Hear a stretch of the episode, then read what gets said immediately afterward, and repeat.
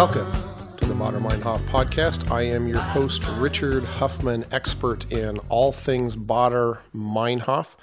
We talk about the Baader Meinhof gang, left wing, urban German terrorism of the 1970s, and other related ephemera.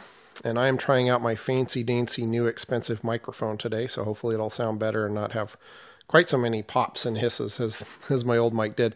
Anyway, today we are going to talk about the Baader Meinhof Wagen. Uh, what is the Baader Meinhof Wagen? Well, that is the BMW 2002. And how did the BMW 2002 come to be known as the Baader Meinhof Wagen? Um, well, early in the career of the Baader Meinhof group, they you know throughout their whole history of the of their time on the run specifically the leadership of the group from May of 1970 through May June of 72 they stole lots and lots of cars.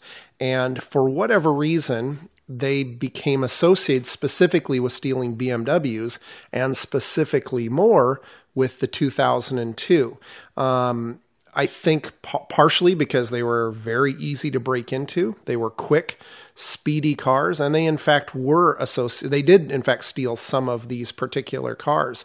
Um, but part of the reason that it became wedded in popular culture is because um, the, ner- the the the the acronym BMW, which stands for Bayerische uh, Motorenwerk, uh, Bavarian Motor Works, also could be made as an acronym for Baader Meinhof Wagen or Baader Meinhof car.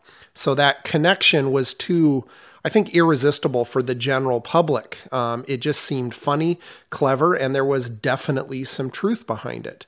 Um, and in fact, such was the connection with the group and this car that when the police would set up checkpoints on the road, they would often or occasionally simply just pull over BMWs because they would be assuming, well, they must be in these cars. Um, and of course, the members of the Baader Meinhof group would slink by in their Mercedes or Alfas or whatever other car that they had stolen because they certainly weren't exclusive to that. And in fact, towards the end of the um, era of uh, before the leadership got caught, um, himself, you know, he he he he began to prof- he began to take on a real love of faster and more exotic cars. When um, he was captured, um, his compatriots were driving a Porsche 911, and in his, in the garage that they captured him in, there was a stolen car. I cannot cannot remember the manufacturer, but it's an Italian car, and there was like 50 in all of Germany. It was the most conspicuous car possible to steal, and Baader stole it because it was a very hip Italian sports car. Um, so the 2002 was um, an important car for the BMW brand because the BMW this this brand has been around for basically about 100 years or so. And they by the um, 60s had really become a real third tier brand um, a regional auto manufacturer that was really needing something to help um, put them back on the road to prosperity. They had a lot of very lean years in the 60s. And the 2002, which which developed from these earlier models, the 1800 and the 1600, um, was an attempt to provide uh, their their basic working model that would be very sporty and very fun to drive, and and it was really successful. It was it was their it was the brand that introduced them into America um, when they started developing dealerships and other stuff. This was the car that they were selling in the early '70s, and um, it was a great little car. Um, it was inexpensive, not too inexpensive, but it was relatively inexpensive. So it was effectively a, like almost like a sports car that everybody could drive. Um, I personally own one of these cars. Um, I've only owned three cars in my whole life, and my second car was um, just completely gave up the ghost about five years ago. And I began to think, gosh, maybe I could have my own Baader Meinhof wagon. And I got enamored with the idea. I had about five or six thousand dollars saved up, and I scoured the world meaning eBay, and I found this awesome one um, in Key West, Florida, which geographically is as far away from where I live in Seattle as you can possibly imagine, and still be in the continental United States. And I bid on it, and it was at five thousand, then fifty five hundred. I was so desperate that the bidding was um, going on during um, uh, just prior to my friend and I going to a movie, and this is before I had an iPhone or anything. It's like five years ago. So I literally took my laptop and a Wi-Fi card and was busily bidding on this thing, waiting in line for a movie, and it got up to seventy five hundred dollars, and I just I stopped bidding. I realized I just can't spend that money. I still have to fly to Florida to pick this stupid thing up, and uh, so I didn't get it. And a week later, my friend found my current car on Craigslist for three thousand dollars, and I talked the guy into selling it to me for about twenty two hundred, and I love it. Um, what I what I found driving these cars, I, I, can see why the Baader Meinhof group might have enjoyed it. It's really low slung.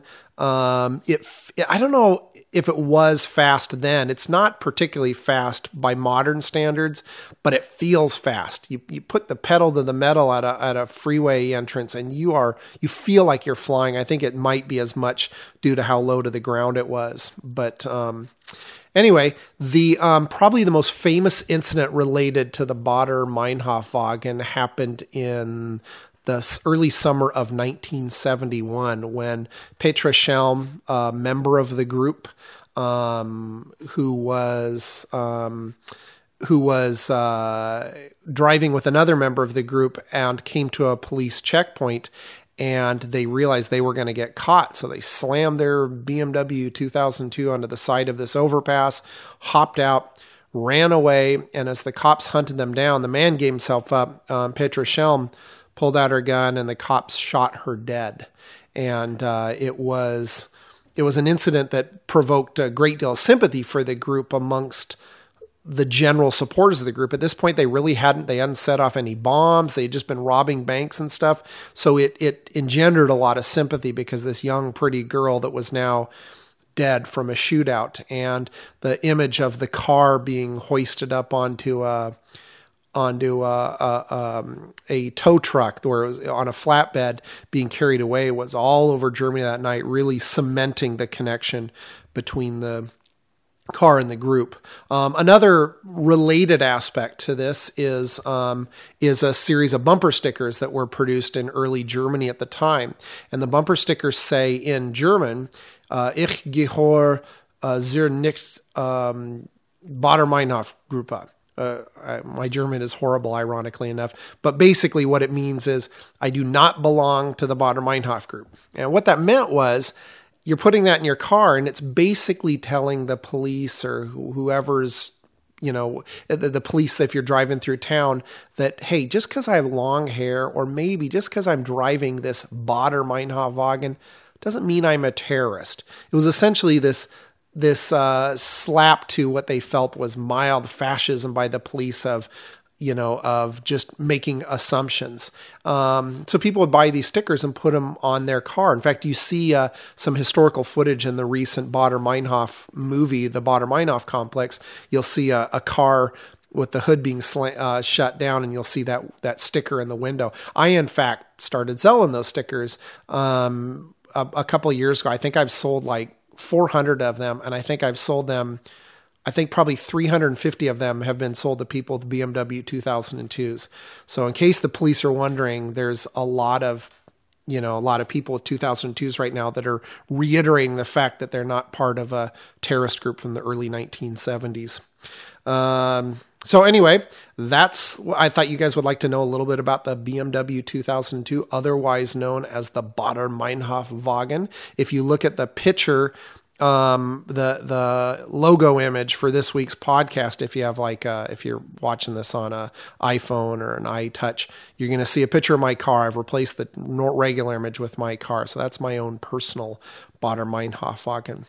Um, that's about it. Uh, remember, if you enjoy this podcast, if you listen to this, and I know I get about 1,500 regular listeners, go to iTunes and write a quick note on why you like it. I would definitely appreciate that. Thank you so much. I look forward to talking to you next time. Bottom line, huh?